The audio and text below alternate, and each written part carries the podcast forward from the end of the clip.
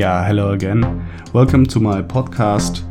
Actually, I think podcast is too much to say. I think it's just a re- me babbling something into my mic, and I hope that you find it interesting. Um, I would not even call that a podcast.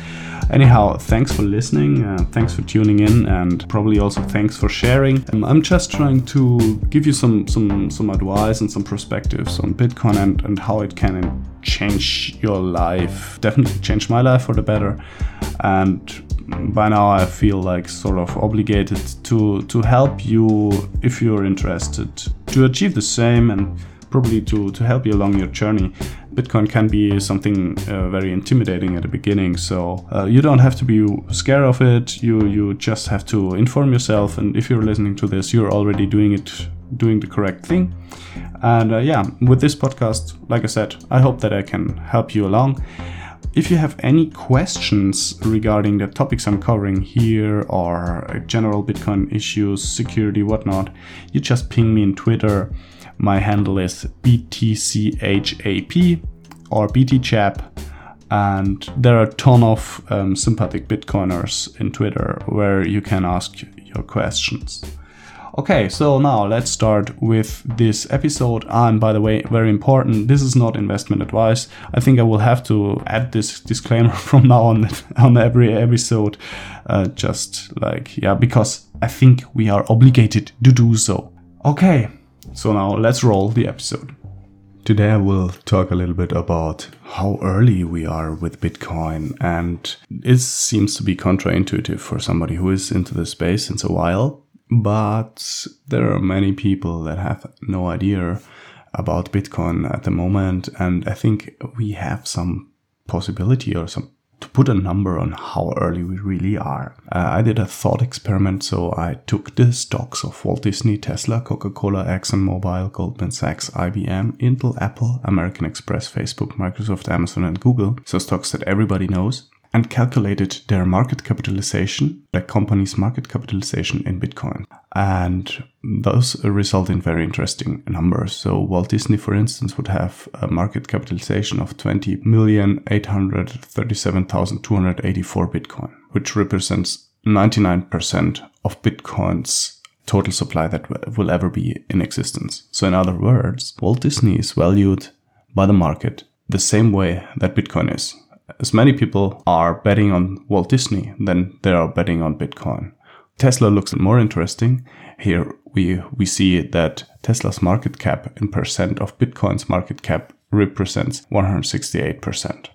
That means the people are in general twice as convinced that Tesla is a valuable company that they are convinced about success of Bitcoin. The Coca-Cola company, we are at 93% of Bitcoin's market cap. ExxonMobil gains 65% of Bitcoin's market cap, and they're basically a dying industry. Goldman Sachs is one bank, one United States bank, um, has 30% of Bitcoin's market capitalization. IBM 47%, Intel almost 100%. Intel has uh, 94% of Bitcoin's market capitalization. The market cap of Intel would be 19,751,043 Bitcoins. So, yeah, 94%.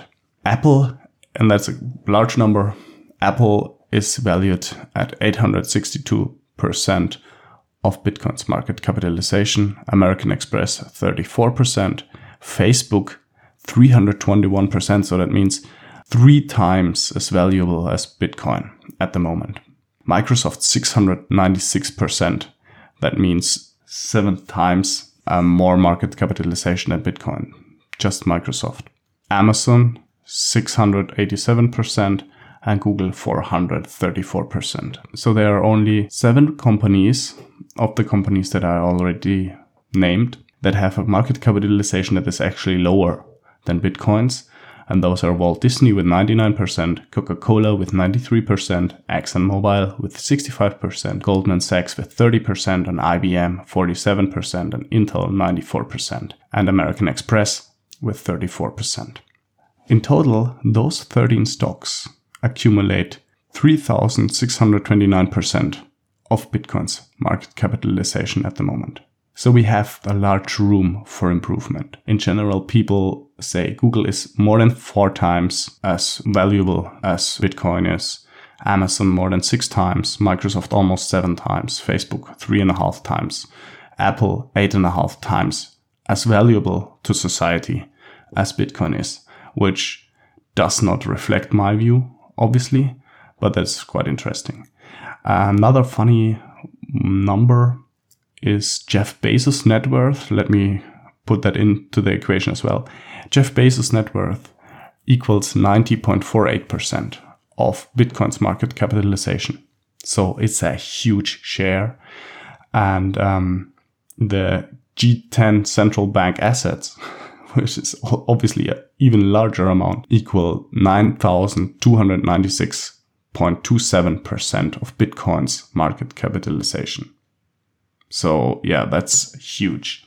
What I want to say with that is that we are incredibly early. All those companies that I mentioned and um, the net, the fact that Jeff Bezos net worth is 90% of Bitcoin's um, total market capitalization shows us that we are incredibly early yet we did not see any major moves in the Bitcoin price. We are in the early stages. We are probably, we were discussing that in the Bitcoin sphere a lot. And many people said, yeah, we're the early 10%. I assume that is way too optimistic. We are the early 2 to 5% with a more high, higher likeliness that we are in the early 2% still. So you hear a lot of noise and you hear a lot of, um, advertisement for Bitcoin if you're following the right people in Twitter. But this is not the average person's view. The average person has no idea what Bitcoin is, has no idea why they should exit fiats.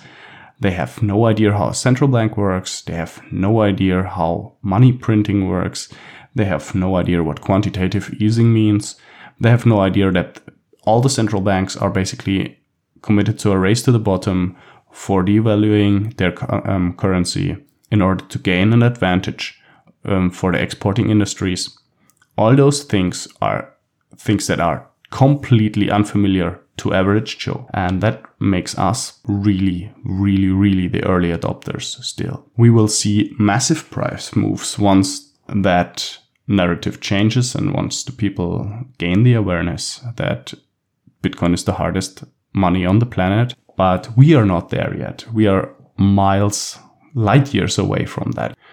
And I just want you to be aware. And since we are in the really early stages, it will take time until we see Bitcoin mooning. This is something that is, it will happen unless we find a flaw in the protocol or some successful state level attacks, which I will not cover in this podcast because you can talk hours and hours about those. But if Bitcoin will succeed, and the chances are there it can succeed, then we haven't seen anything yet. So now that we established that we are still early, let's talk a little bit about inflation because inflation is the major the major thing that is um, sinister about fiat currencies. As soon as a government starts printing money, it inflates the monetary base of a country. And I think to the Bitcoiners, the concept of inflation is very familiar, but but not many people usually. In, are not many people are interested in inflation and and do understand it. Yeah, the Bitcoiners do in general understand it, but you would be impressed how few people really understand what inflation is. So uh, let's say you have two apples and you have two dollars. Then, and let's say the market says the price for one apple is one dollar, then there can be two people that will be able to purchase one apple for one dollar each. And now let's assume that the central bank produces another $2. So you have $4 in circulation. Then there is some competition to be able to purchase this apple. And the price of the apple would double to $2 because the monetary supply doubled. And that's exactly what happens if you are looking at inflation. The monetary supply increases and that results in what is called the Cantillon effect. That means the people that gain access to the freshly printed money, have benefit from the larger from their larger purchasing power because the price the, the, the speed of money did not yet facilitate the price level to adjust to the new printed money. As soon as this money is rippled into the economy and is evenly distributed, you will then have the new prices of goods. They will be established during that process. Um, the Federal Reserve printed so much money in the last like three months, I guess, than they have been printing in the first 200 years of the existence of the US dollar. And that's quite creepy because that means we will see a flood of cheap money into the economy sooner or later. Average Joe will not be able to benefit from that unless you are invested in stocks because obviously this money will uh, will be in, invested somewhere and that most likely will be the stock market.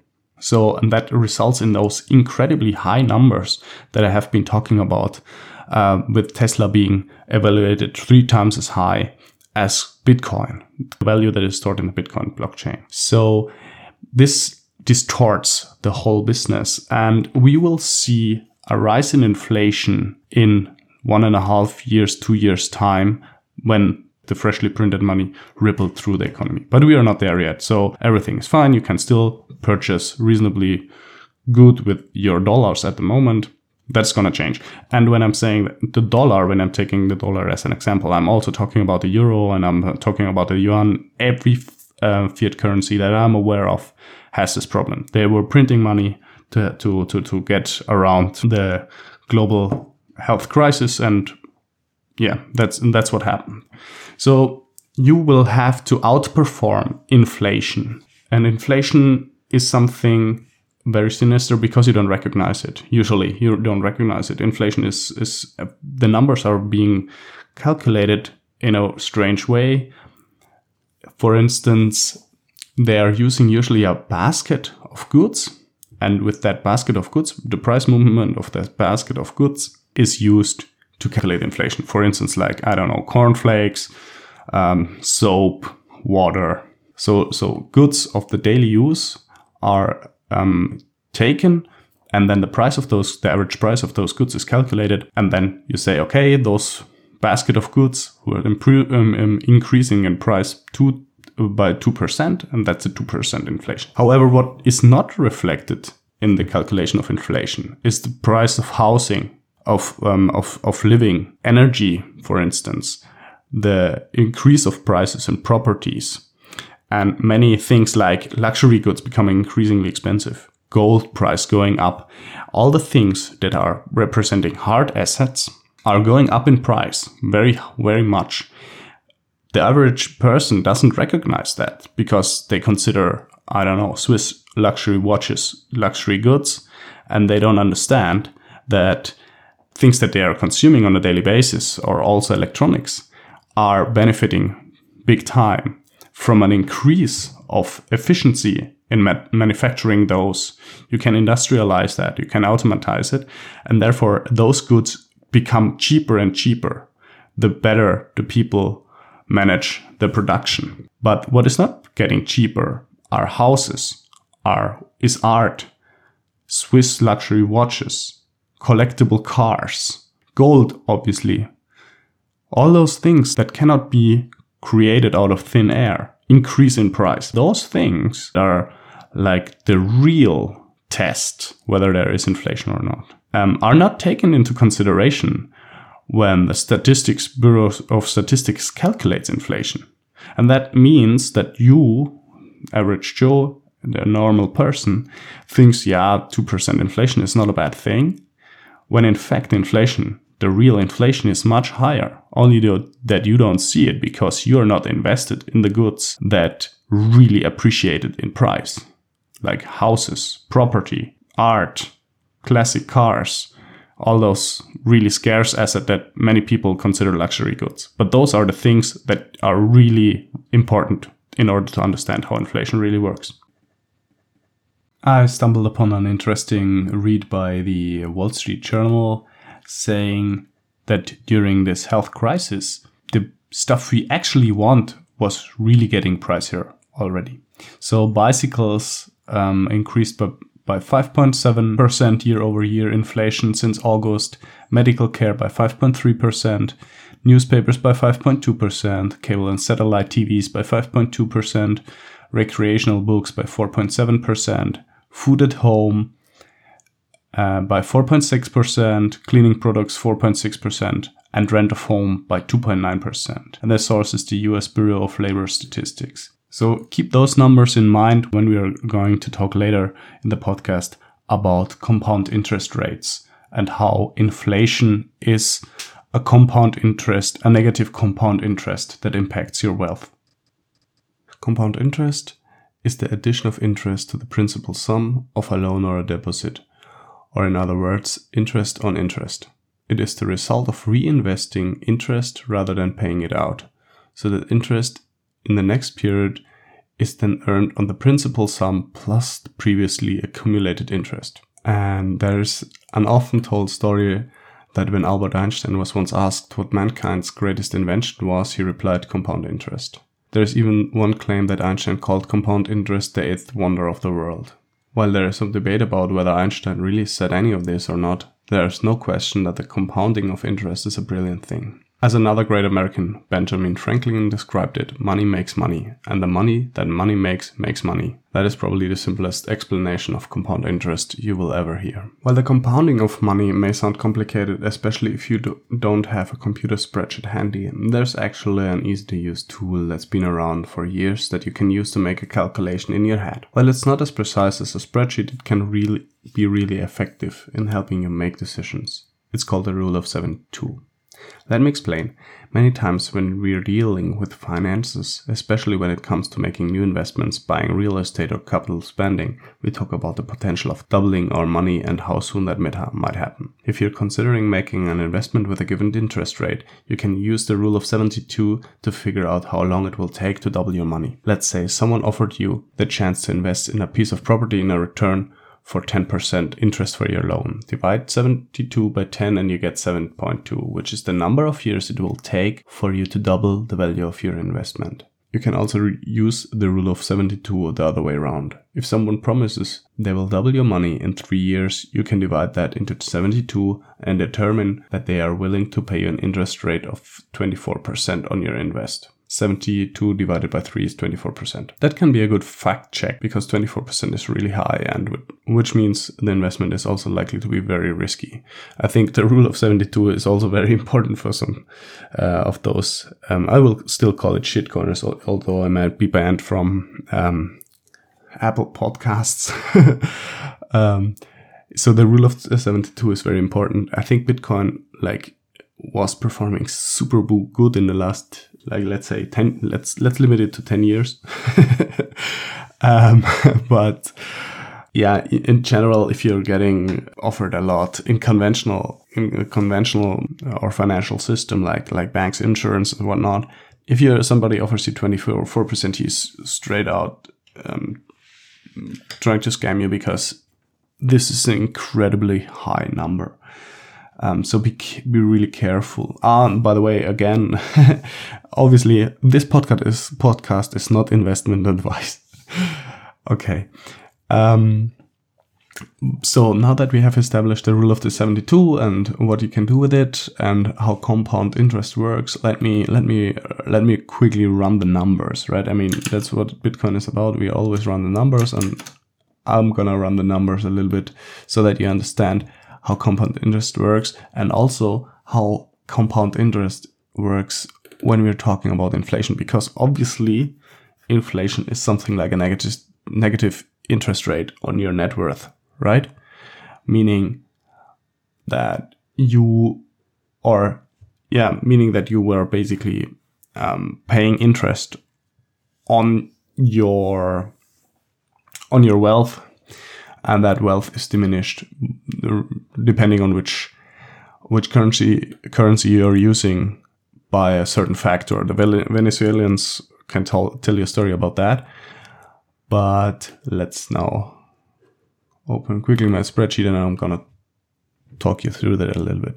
Let's say you you, you invest ten dollars, right, and you have zero percent interest. Then over the years, this money won't become more, worth more, and it won't become less. The purchasing power will stay the same. Um, that being said, if you have $10 now, what still is at play is inflation. So that means you would have to increase the amount of dollars that you have in order to just outperform inflation. So let's now assume an inflation of, let's say, 2%. I always use the, the example of $10 because it's a, a number everybody can imagine easily. If you have 2% inflation or an interest rate of minus 2%, minus 2%, then you would end up, let's say, within 20 years with $6.67. This is a significant loss of purchasing power. Don't get me wrong, the $10 will be the same. It will be still, you will still have $10 in 20 years, but those $10 will have, will have a purchasing power of $6.67 in 20 years. I assumed an inflation rate of 2%. In reality, as I already talked about, I assume that the inflation rate is much higher because when you calculate or when, when governmental agencies calculate inflation, they are not taking hard assets into consideration, which they have to do due to the reasons I already gave you. So I would say a realistic scenario for inflation would be most likely more like in the range of like say five to six percent. Let's let's calculate it with five percent, and that shows a little different image. In the beginning, at t equals zero, today you have ten dollars. But if you're considering 5% inflation, then within the ne- next 20 years, the purchasing power will be decreased to $3.58 within 20 years. And a 5% inflation a real inflation of 5% is nothing like like crazy to assume that this is a, a low number. So inflation is something that is really a, that's a sinister thing. You are thinking you earn the same that you earned like 5 years before or 10 years before. But what actually happens is that your purchasing power diminishes over that period of time. From in this example, $10 to $3.58 over the course of 20 years if you have a 5% inflation rate. The Venezuelans had a completely different situation. Let's let's let's assume an inflation rate of like let's say 100%, which is really high, or Turkish inflation rate 20%. and then it gets interesting, right? Like if you're assuming 20% inflation, which is considerably high and is a disaster for many economies, but we saw that happening, and this is not something uncommon, then you would have 11 cents left. Um, let's say you have 10 Turkish lira, and in um, you have a inflation rate of 20%. After 20 years, you will have 11 uh, 0.11 Turkish liras left. Of course, you will still have the 10 Turkish liras, but the 10 Turkish liras will have only a purchasing power of 0.11 Turkish lira in the in today's um, denomination. So this works against you. This this effect works against you, and you have to be aware of it.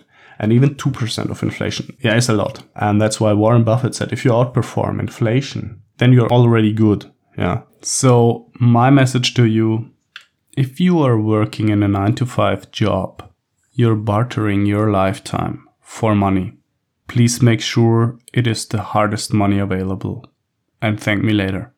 Warren Buffett, I think he managed 20%, 20% a year um, of capital gains, which is a lot.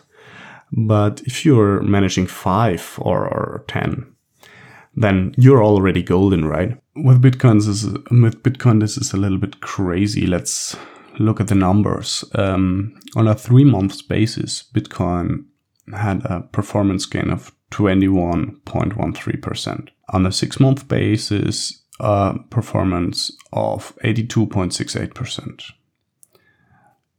On a two year basis, a performance of 239.37%. And on a five year basis, a performance improvement of 4 1,399.21%. So those numbers are mind bogglingly big. They're huge. Yeah. And we will, the more Bitcoin establishes itself, we will see that those price increases will will become smaller and smaller as the market cap increases. But still, we have a long way to go, and we are incredibly early, as I already mentioned. That you can also see by the evaluation of Tesla that has 3.5 times Bitcoin's market capitalization. My example again you start with $10, you make 20% a year, you end up after 20 years with 383 um, dollars. That's that's crazy.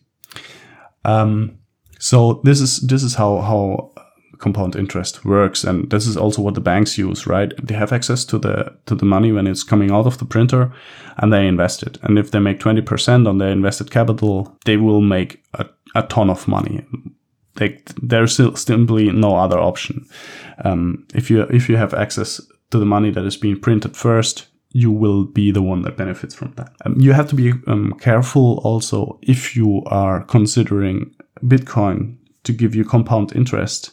That's that's not the case. Bitcoin is a passive investment. It's like gold.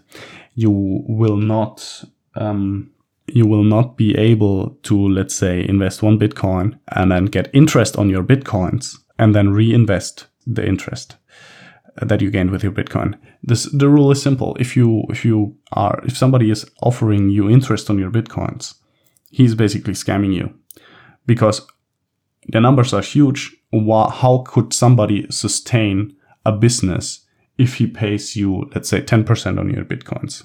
Yeah. Let me run the numbers here. Um, I type minus 10 in the interest column. So let's say you give him 10 Bitcoins today. After 20 years, if he pays you 10% on your initial deposit, he would have 1.2 Bitcoins left. So I don't understand how all those companies that offer you interest on your bitcoins how they can possibly be sustaining themselves i don't want to name names but this is creepy i i think all of those companies are are basically scamming you or or at least i'm i'm super suspicious because you would have to gain more than the 10% um, consistently over the years in order to just break even and that's tough. That's a tough thing to do. So I would never, ever, ever give somebody any of my Bitcoin or my Satoshis in order to obtain um, interest. That is, that is something crazy. And just by looking at the numbers, you see that those, those businesses are not um, sustainable. And if they are telling you, well, we invest in something that outperforms Bitcoin, I wish them good luck doing that they will have to find an asset that outperforms Bitcoin um, and that is still capable to provide the additional gains that they offer you. So let's say Bitcoin made plus 5,000% and they offer you 10% interest on your Bitcoin. They would have to somehow manage to obtain 5,000 and 10% if they're not keeping your money in Bitcoin. And that's an incredibly risky thing to do. Um, I wonder how can anybody who is sane even think of offering a product like that? This is crazy. You cannot outperform, or at least I'm I, I find it difficult to believe that you find an asset that outperforms Bitcoin and in addition provides you the possibility to offer to your customers an additional 10% interest um, without without risks. Because obviously if i just hold my bitcoins on a cold card i have low risk.